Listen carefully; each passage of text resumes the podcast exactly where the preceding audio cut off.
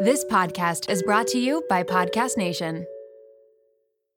This episode is brought to you by LolaVie, an award winning hair care line founded by the fabulous Jennifer Aniston.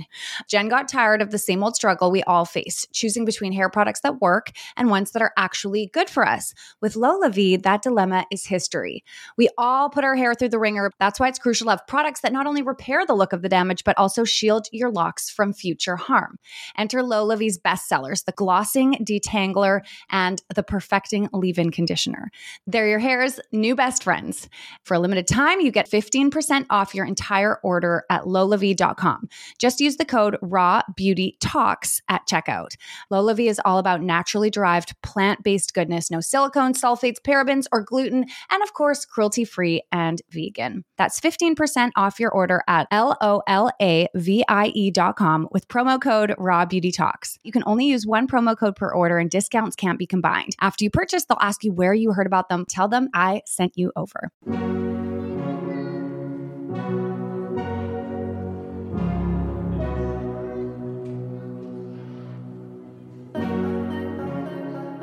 Welcome to Raw Beauty Talks. I'm your host, Erin Treloar.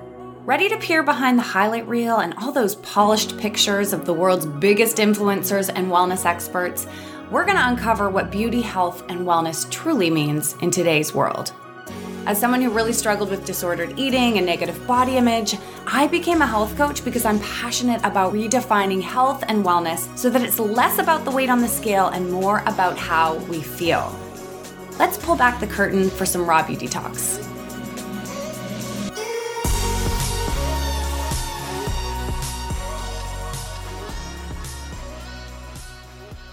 Today's guest is somebody who I'm pretty sure we could all use a little more of in our life. I'm like, Jane, can you just come stay at my house for a few weeks, actually forever? Keep it tight over here. Jane Stoller is joining me on the podcast today. She is a professional lifestyle and business organizer, a public speaker. You've written two books. I believe a third book is on the way. You have been featured in press all over the map, but it seems like your specialty is Forbes, which is super cool. Love it. I'm so excited to talk to you today about decluttering and how that can support our well being. Well, thank you so much for having me. And this is a super important topic, especially right now. We're coming into spring, so I feel like we're even more cluttered than we need to be. So it's a perfect time to address this. Oh, yes. So, Jane, how did you get into this work, first of all? Like, how does one become this professional organizer? So I think everybody has a different path to it. But when I was six years old, I started to become naturally organized. I started organizing, you know, stuffed animals and books and color coding, even my pet cats that would never stay put. But it was just, it's ingrained in me. And if you have kids between the ages of six, six and eight, you can actually see some behaviors towards being organized or help make those behaviors. So for me, it was quite natural.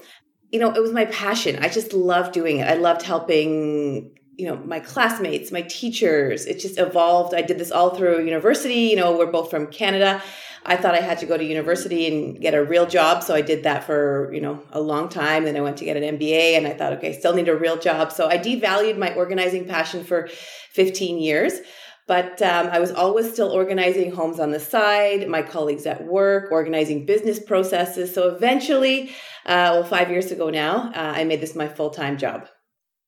I love it. And it really took off for you. Like, um, it, it sounds like when you leaned into that thing that was innately a gift within you, everything just started to flow. It didn't take off at first. I tried to do it uh, 15 years ago and I failed the first time. I wasn't ready to market myself. I, I, didn't have any coaches. There wasn't many like podcasts like this or spaces where entrepreneurs could really get mentors. So I did fail the first time. I tried to do it, yeah, almost 15 years ago. I failed. I went back to the corporate world. So it wasn't super easy, but I still always did it as a side hustle for then the next 10 years until I really took the the next entrepreneurial leap and hired a coach and said, this is going, my passion is going to be my business and I need support and I'm going to do this. Oh, wow. Okay. I'm so glad that you mentioned that because from the outside world, it was like, it seems like you started it and everything just fell into place. But that is so incredible to hear. And I think a lot more uh, realistic for people who are starting mm-hmm. businesses in that it's not easy and we can find ourselves, you know, in a place that we're going to, that you just labeled failure.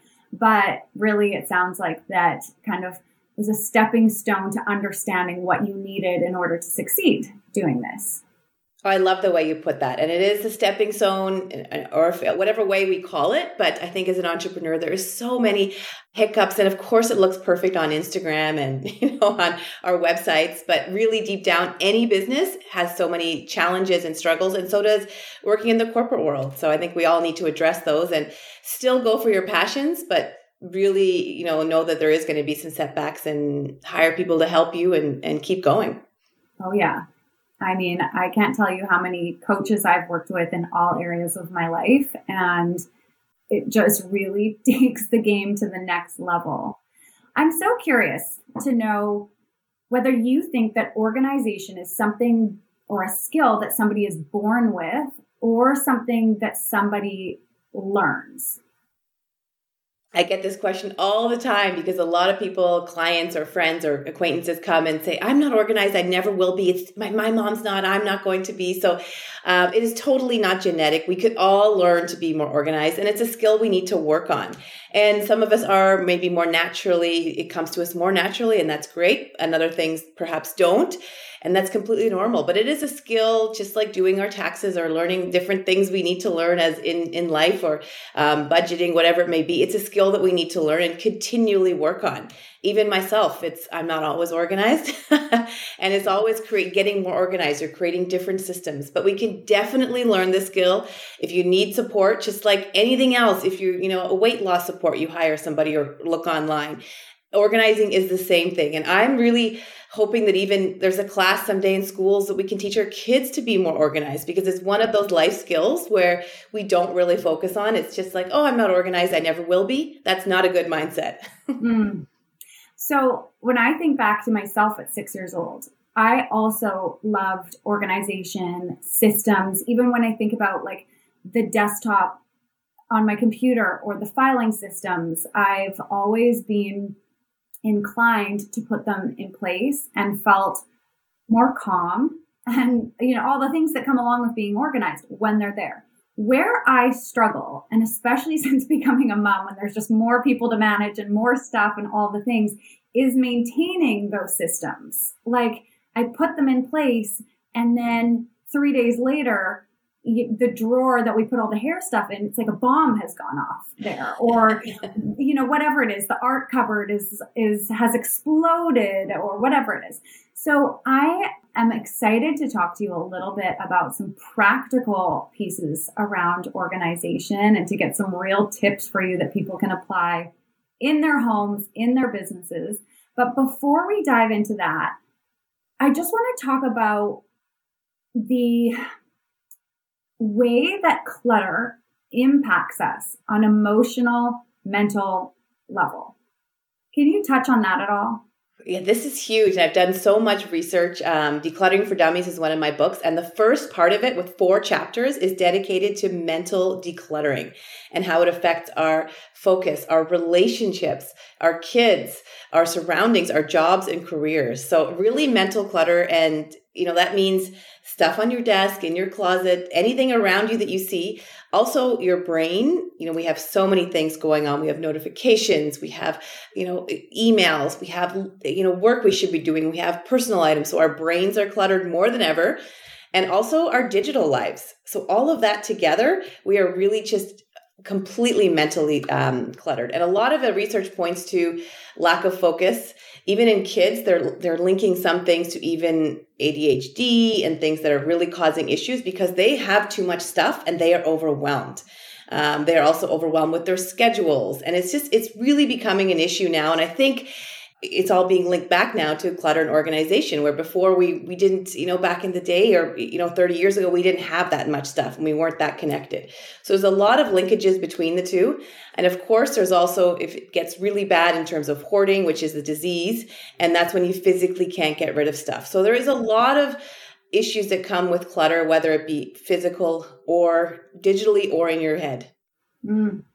i love that you just touched on that, that right now we have more than we've probably ever had, more stuff in our space.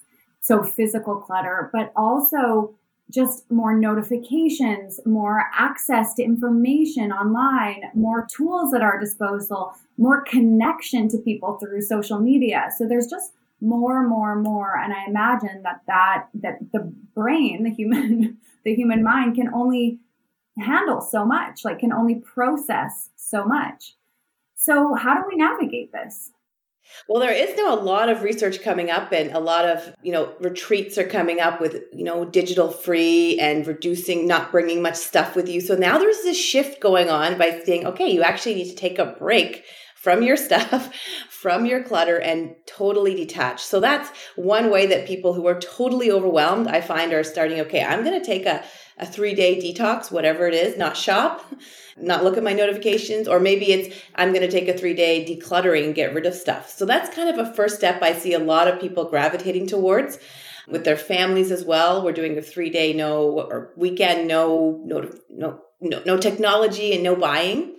And that's really tough and it's kind of a first step. So those little things to say, okay, we need to as a we need to make a decision on how we're going to start and then maybe implement a few of those into your daily life like no notifications after 6 or you hire someone to take care of your emails or you have a prearranged pickup for items once a month in your home from Salvation Army those little things are going to make a big difference in terms of getting rid of that clutter mm. so you think sometimes we just got to cut the cords like we're taking a digital detox or we're tackling that entire cupboard right now, whatever it is, or we're going to stop the purchasing. Basically, we're putting a scratch in the patterning that we play out to give ourselves a little separation from what has become the norm. I like the way you said that. That's very official and I love it because it is, you know, creating that new habit. I do always say start small, but sometimes you do need to take the radical action like, okay, I'm going to tackle this whole cupboard and then create a new system. But like you said, it can also in 3 days later become havoc again with kids. Like the paints are organized and 3 days later they're disorganized. So maybe that perfectly organized system wasn't wasn't the way it should be and your kids need to say, "Okay, mom, I need to actually have a space that I can leave a little bit of a mess."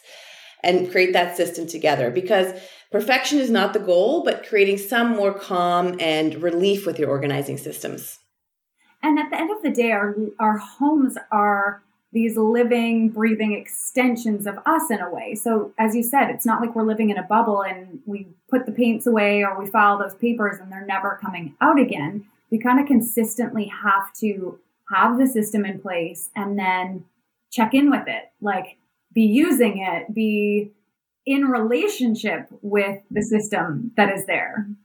Oh, I love that. Yes, be in a relationship with it because I tell a lot of my clients, especially my business clients, every single day you need the 10 minute declutter. And that can be updating your systems, you know, rearranging your files. It has to be part of your, you can't just organize your house or even hire a professional organizer um, once that's it. It needs to really be a, a shift in mindset and a continual shift. And I hope that it becomes so natural and fun that you just do it automatically and it becomes instilled in your home and say, oh, this isn't working. Let's create a new system. Let's find a new way to do this. So we're so obsessed with perfection and having it look perfect, but really it's constantly being updated and you have to give time every single day to it.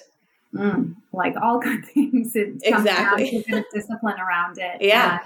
creating space and time to continue working on it which I know everybody who's listening right now, it feels like we don't have time to do these things. But I think sometimes we get overwhelmed by the idea of starting and it feels like it's going to be this big thing. And, and so then we don't do it and we procrastinate and the pile of laundry gets bigger or the dishes continue to pile up or we, you know, our closet looks like gremlins have been through it.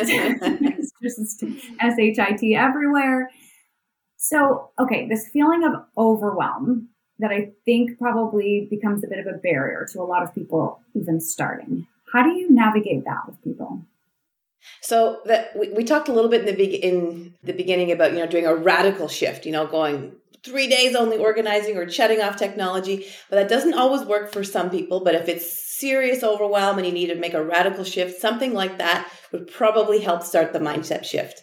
However, for a lot of people, it's a simple shift of the reason you're listening to this podcast probably triggered something in your mind of saying, okay, this space has been really causing me stress, or I don't have enough time to start my side business because of X, Y, and Z. So there's something already in your brain that's saying, I don't have enough time. I feel disorganized in this space or situation. So those are the areas that I would like the listeners to really think about, even write down right now and say, those are the ones I'm going to tackle first. Whether it's a closet, it's an attic, it's a it's an office, it's your email, whatever it is that you're disorganized about it. It could be multiple, but there's probably one that you can give priority to. And start small. Whether it's email, okay, say I'm going to dedicate 10 minutes a day to unsubscribing. I might hire somebody. I'm going to create some folders. I'm going to spend 10 minutes a day organizing it. I'm only going to check it twice a day. Something tangible that you can do right away on that most stressful organizing. If it's the closet, maybe have a friend over and dedicate one day to that or you know start with your pants start with your sweaters start with your dresses. It's spring. It's the perfect time. So pick that area and start really small.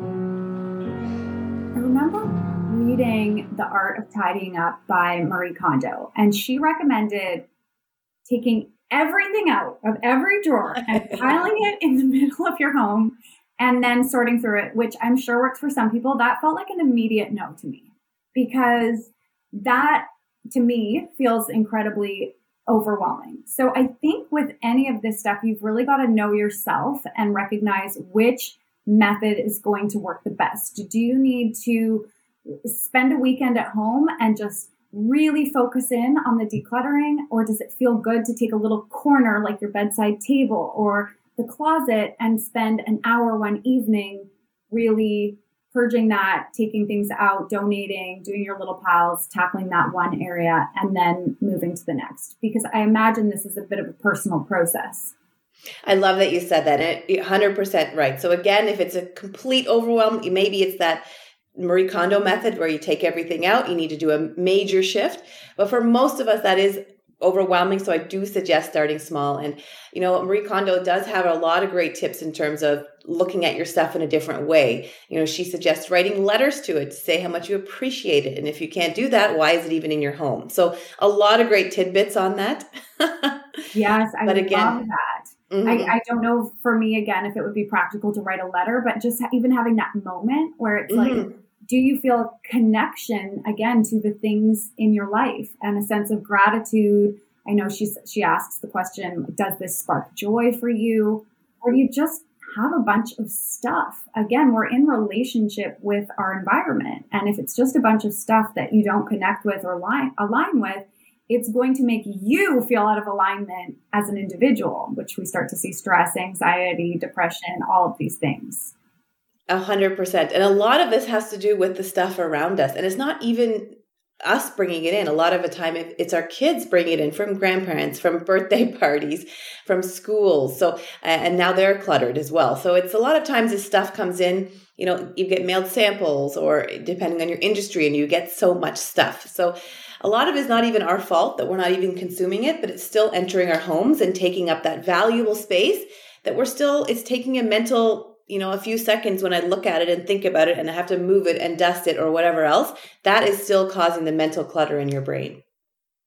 I love what you said earlier about kids feeling overwhelmed with a lot of stuff as well. And I 100% agree and notice this with both of my kids. And the areas of the home where they have their containers with all of their stuff, when those become too full, they no longer go to play with that stuff. But when I take it out and remove some of the items or even just change the location around a little bit, they're so much more likely to engage with it. It's also interesting because up in Whistler, we have books, we have a container with wood blocks, and then probably about a total of 10 other random toys. The two things that they play with are the snakes and ladders game, Uno, and the blocks. The other stuff they don't really touch or play with. And other than that, they're out on their bikes, they're off skiing, they're playing outside, digging in the dirt. At home, we have more toys, more stuff, And what I find at home is they're often coming to me saying, I'm bored or what should I do? And I, I have a feeling it's partially the overwhelm of not knowing what to turn to or where to go. There's too many options. So I did a lot of research on kids uh, for decluttering for dummies. There's one chapter related completely to kids. I don't have kids myself yet, but I researched and chatted with about 50 homes with kids and the same uh, constant theme is saying our kids are really overwhelmed with this stuff. And there was a lot of you know ideas that came from different sources and you know having you know 10 toys at a time and then re in, like re-engaging the next 10 toys or having your kids involved in the donating process by actually saying okay we have a once a month donate to kids that are in need or we're going to drop it off at a shelter something like that to get them involved because 100% you are right the kids are completely overwhelmed. They don't know what, what to play with because they have too much stuff and again, that stuff usually comes from different sources now. so it's hard for us to control as well. But it's also the kids have access to be able to see this stuff a lot more online where before they didn't have that as well. So they are also cluttered in their in their brains as well, but they've grown up with that versus we have not. But um, the kids are still completely overwhelmed. We have talked a lot about this, Scott and I, and both agreed that we wanted to keep the gifting of toys to special holidays. Or we also use things like Easter rather than having 700 chocolates. We'll do like some chocolates, but then they'll get something that they need. Like they need new running shoes right now and they both need new bathing suits. So they're going to, at the end of the Easter egg hunt, they'll get a couple items that they need, like again, maybe a new book or, or whatnot. And same with Christmas and then their birthdays. And outside of that, we don't really bring or buy toys for them. They can get books, as many books as they want at the library and that type of thing. And that's really helped us with just managing the amount of stuff that's coming in the door. It's tricky for them because they go to the toy store to get birthday presents for their friends. And of course, they want all of the things. And we say, of course, like, totally understand that you want that. Let's add that to your wish list of things. And um, at the same time, we're here to shop for your friend, right? And so let's focus on getting them something that they would like. That's been helpful in just managing the amount of stuff. Oh, that's an amazing tip. And I think for anybody listening with kids, that's a huge tip and also very challenging. It requires a lot of discipline and it's, it's tough as well because you're right. The kids see all of this stuff and they see it on their iPads now before even before they, they don't get to toy stores. So there's it's very challenging and I think right now, you know, consumerism started you know, after World War II, we started to get big houses and move to the suburbs. And that's when we had to fill these big houses. And now our houses are actually getting smaller. As you know, in Vancouver, we're having less space and we're living in denser places. And so this is, you know, we need to actually make a shift now and say how much stuff is too much. And a lot of us are you know concerned about the environment and sustainable living and we recycle so much but we forget that the shopping we do is just contributing to that and the kids toys and all of that is actually really bad for the planet so i'm, I'm a big advocate for pre-loved items or you know we got to think about less shopping is really helping the environment more than anything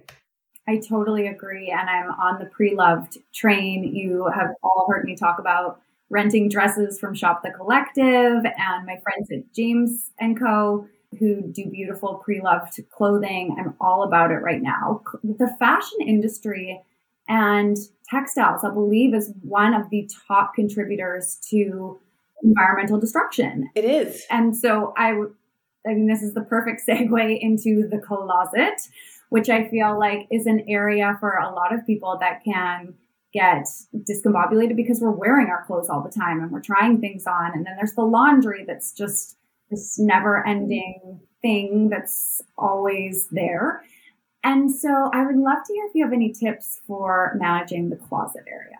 Oh, I have so many tips, and I'm so excited you brought up pre love because even kids now, there's so many pre love sites we can go to in Marketplace and buy nothing groups I've heard about as well. A lot of suburbs have them, so you always put stuff on there for no cost and give. There's so many options, and I think as a first step, when you're thinking about, you know, my closet overhaul is spring, think about the other places you could be giving these clothes to. So my first tip is to have a box in your, you know, a box or a bin, you know, label it, put it in your kids' closet one as well and label it donate. And this is a huge thing because we can, everything you have in your closet, somebody else can be wearing. So that box staring at you every single day is going to be a huge help for your kids and for your family and for you to put something in. So that's the first tip. Just put that box in there. Or, you know, there's really nice, you probably have a basket in your home. You can label donate. Just put that in your closet as a reminder. And the next tip is to really evaluate this season. We're coming into spring. Look back at your winter wardrobe. What did you not wear this year? If you didn't wear it, likely let it go. I know there's coats you might wear or things, but if it's an expensive item, can you sell it at a pre-loved location, make some money? But evaluate those winter items. Go through it ruthlessly. Have a friend if you need. If you didn't wear it, why did you not wear it? That should either go in the donate or the sell pile right away. Oh, this is immediate anxiety for me. Thinking about how many pieces in my closet have been hanging there for a long time, especially dresses, right? You wear it to an event that in the last few years we haven't really been going to a lot of events or anything like that. And then it hangs there just staring at you. Actually, you stop seeing it after a while.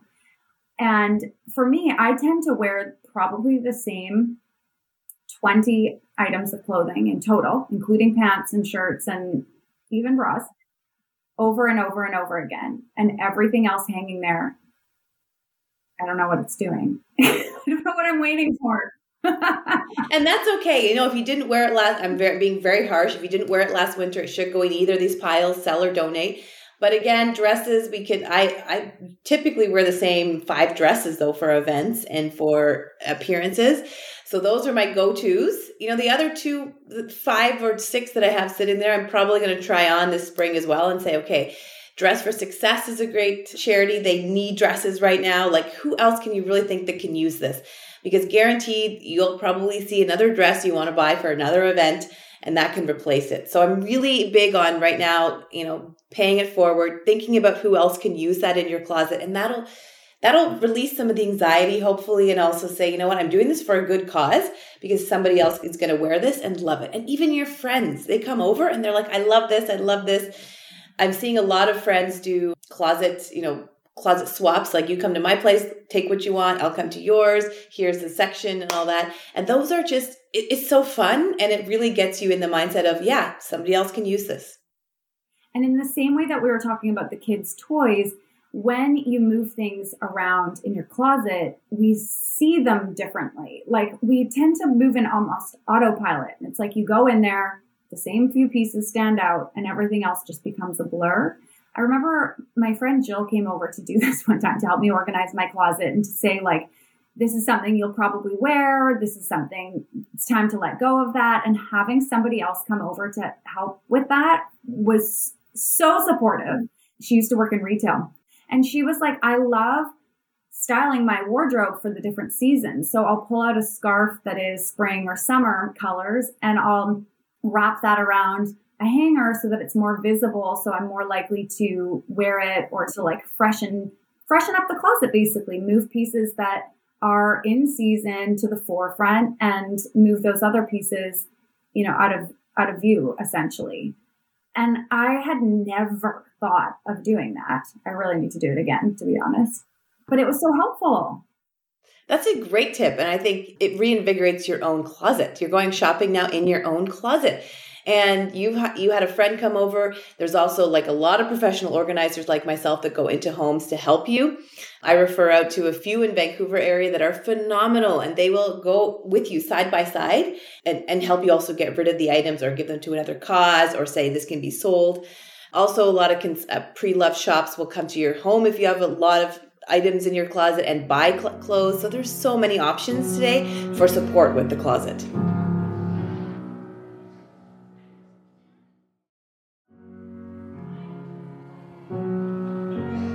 What's your advice for clothing that no longer fits that you're hoping will one day fit again?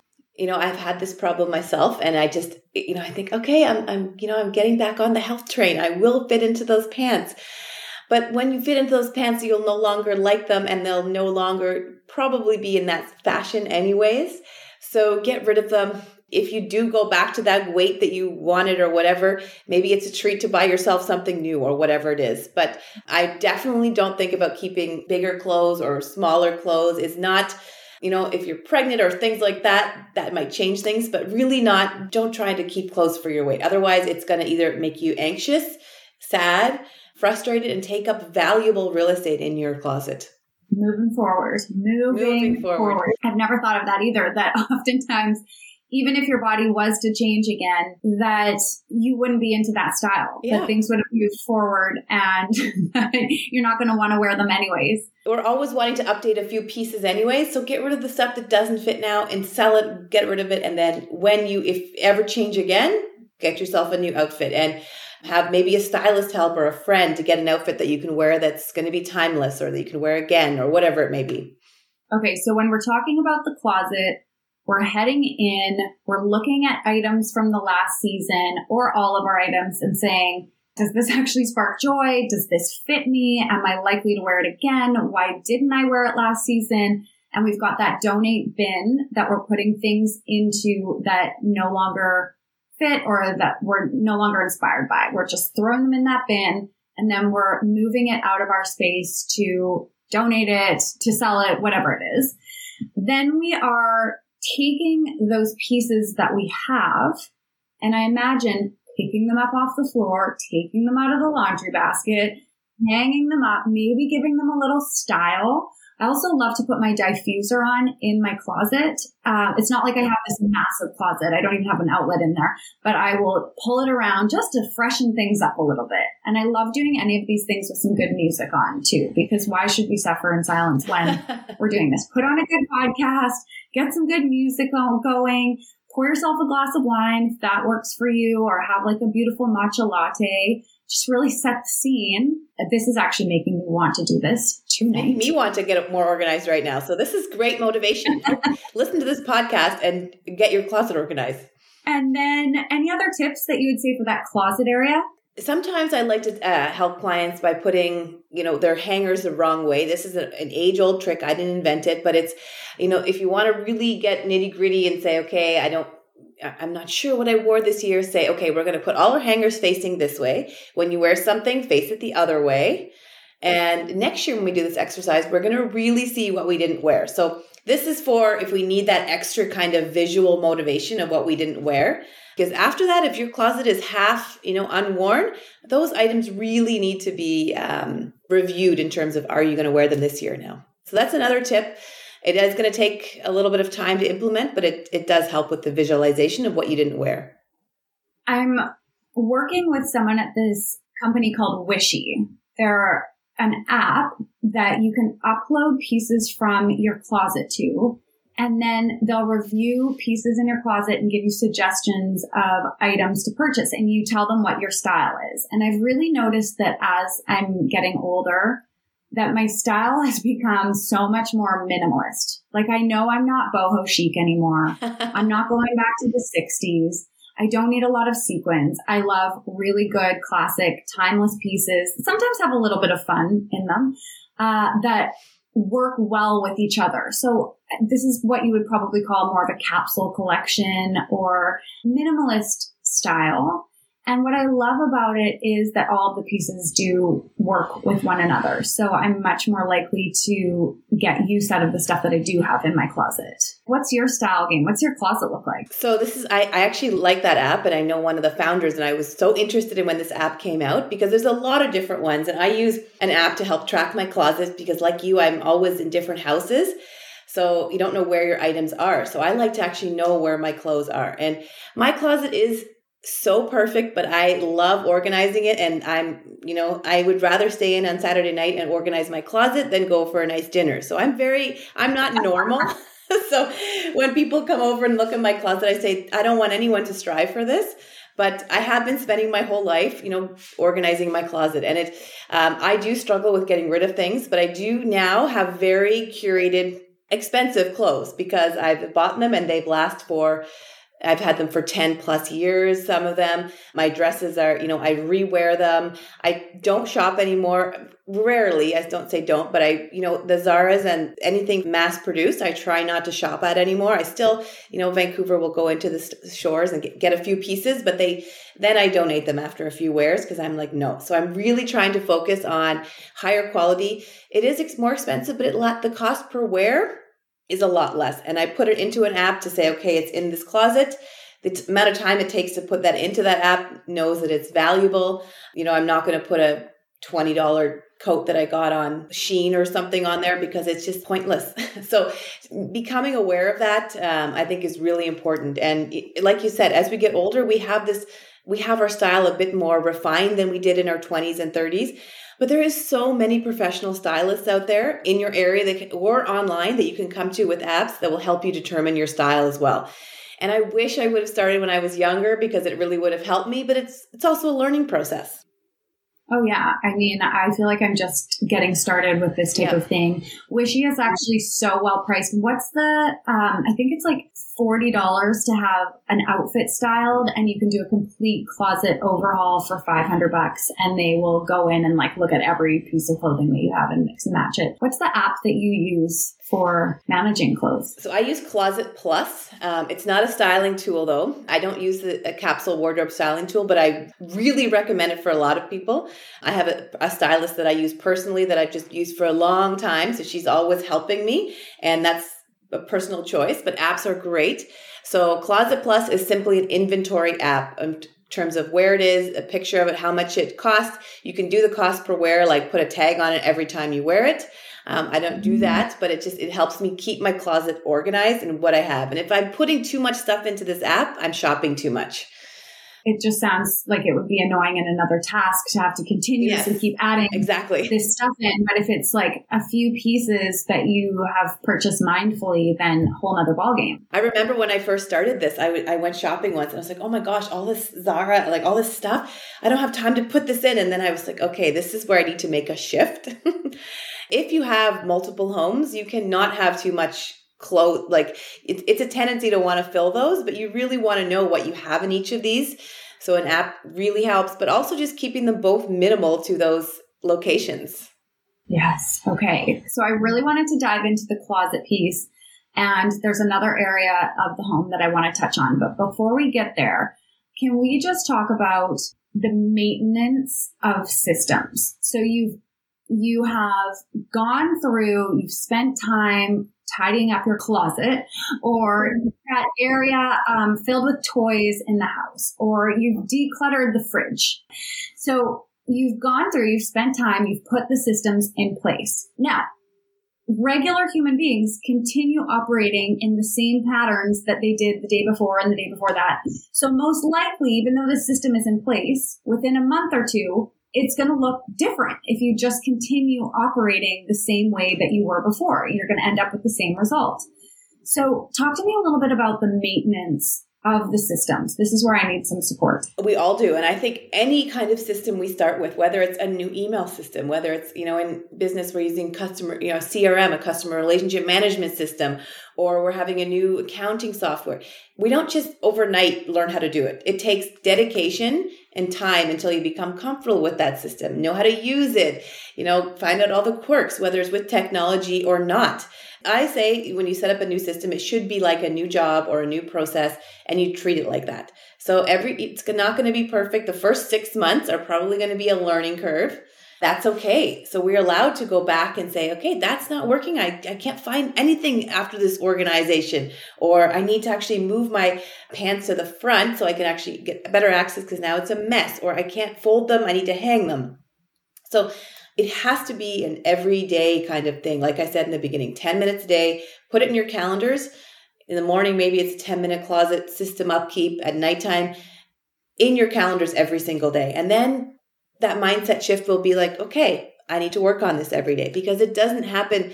I, I love it when people get professional organizers to come for their whole house, but they say that's not the solution. It's just it's it's helping in the beginning but you need some kind of accountability maybe keep them going or talk to somebody or put it in your calendars to keep that system going so important i think those reminders for me are really key. One thing I've been working on getting organized with are my finances. So I've spent the last year and a half, like really actually for the first time learning how to use QuickBooks and how to actually track my receipts and put them in consistent folders.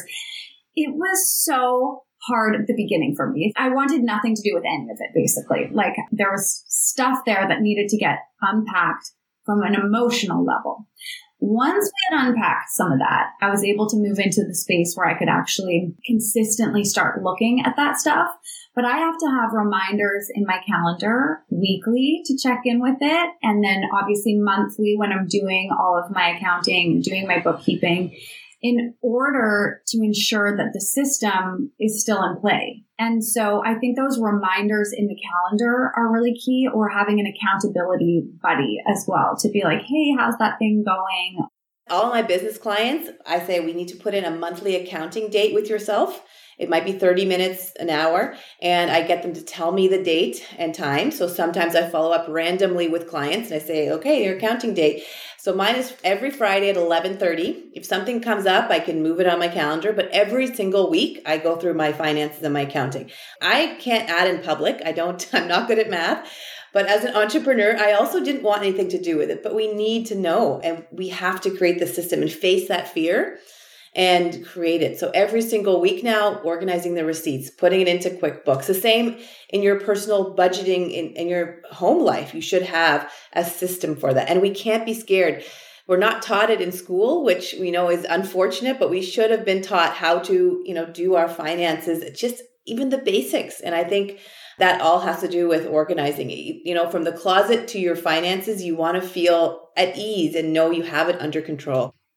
I think the, the biggest thing is carving out that time daily when you're doing a bit of organization and recognizing it's just not something that's going to be done on its own. So I know in our home at the end of the day, the dishes are always done. The counters are cleared and wiped off. The laundry, it's like a quick check. Is the wet stuff in the dryer not going to start to mold and all the things? The kids' toys and everything is away you know, we're really working with the kids in the morning around making their beds and doing a quick tidy of their space instead of leaving the toothbrushes spewing about toothpaste everywhere. Like we have to go back and just quickly check our check our space before we move on to the next space. So working on instilling not only in ourselves but in the kids this moment at the end of the day, it's almost like a little ritual of tidying and organizing the space. There are so many areas where I could be better at this and where I need to continue tweaking and improving. My car is always dirty, for example. My office space, when I'm in here, I am working. Like if you were to see right now, there are piles of paper everywhere. There's like gifts that have come in from companies that want me to try their products and stuff. So I think what I'll say on this episode, this area or space for me, I could really carve out 10 minutes at the end of a work session to just tidy up. And perhaps just doing that daily would probably make a huge difference. And it'll save you time in the long run. so it's always, you know, that scheduled a little bit of time, like you said, for your receipts once a week. It's versus doing it all at the end of the year and missing things that causing so much stress and anxiety. That calm at the end of the day. And you you said it exactly right when you said it takes work. Your entire family is working. We always want quick solutions. They say, "Oh, can I hire you to just organize? You know, go into my back end of my business and organize it all." I can't. I can do it for you, but it's useless because you have to put in the work and understand the systems and also, that's just life. We need to kind of do the work. And even if you have somebody always coming to your house to, you know, clean up or tidy, there's still things you have to do on a daily basis, like your kids, making sure there's no toothpaste in the sinks before bed. Those little rituals are really what we just have to do to stay organized.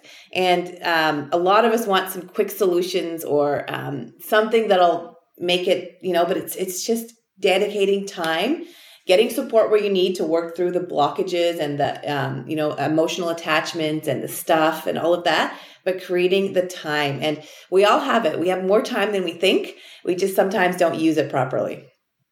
I have to give a big shout out to my husband scott in this episode because he is so organized and has taught me so much over the years of being with him. I swear I drive him absolutely up the wall. He comes from a family that was very organized. Everything was labeled. Everything had a place. You put your shoes and made sure that they were lined up. And then he met me, who I am the most organized in my family. And yet he would be like, why do you take the lint out of the dryer and just chuck it down the side of the dryer? Like, who's going to pick that up? Or you take the, the garbage out and you put it in the garage rather than continuing around to actually put it into the garbage. So one of the things for me that he's really taught me is task completion.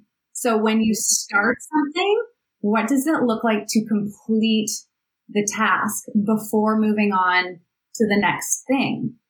And so, you know, for me, when I'm taking the garbage out to the garage, I'm thinking the garbage is full and I'm, I'm making dinner right now. I'm going to put it in the garage so it's out of the kitchen thing, but I don't want to put my shoes on and, and a coat and have to go all the way outside. Somebody, I don't know who, somebody else. and as Scott has pointed out, it's him, will take it and complete the task. But really, even just reminding myself, what does it look like to complete this task? And so that could be, what does it look like to complete your work day? And really to like round out that work day means shutting things down before you transition to the next thing. What does it look like to complete dinner time prep? Mm-hmm. Probably doing the dishes, turning on the dishwasher.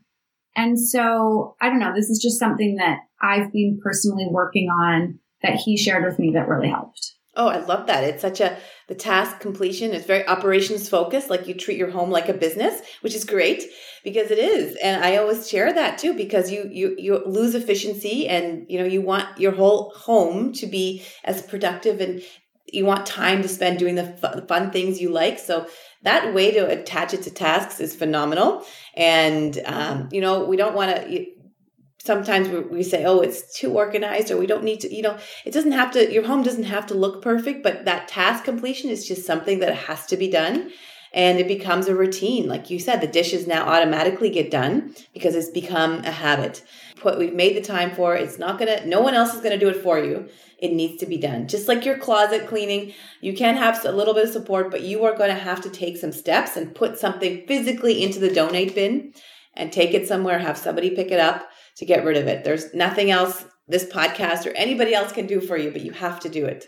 And it feels so good. It does. It's like so easy to turn to the social media or the Netflix to get that little dopamine hit. But oh my God, when you do these things that are a little bit harder to maybe activate, the reward is just so incredible. Especially if somebody else can use the items, it is like an even bigger reward. And you've been holding on to stuff that really people need um, or will love. This is such a big reminder. I, like spring is a perfect time to really dig deep and say, what can I give to somebody else who needs it?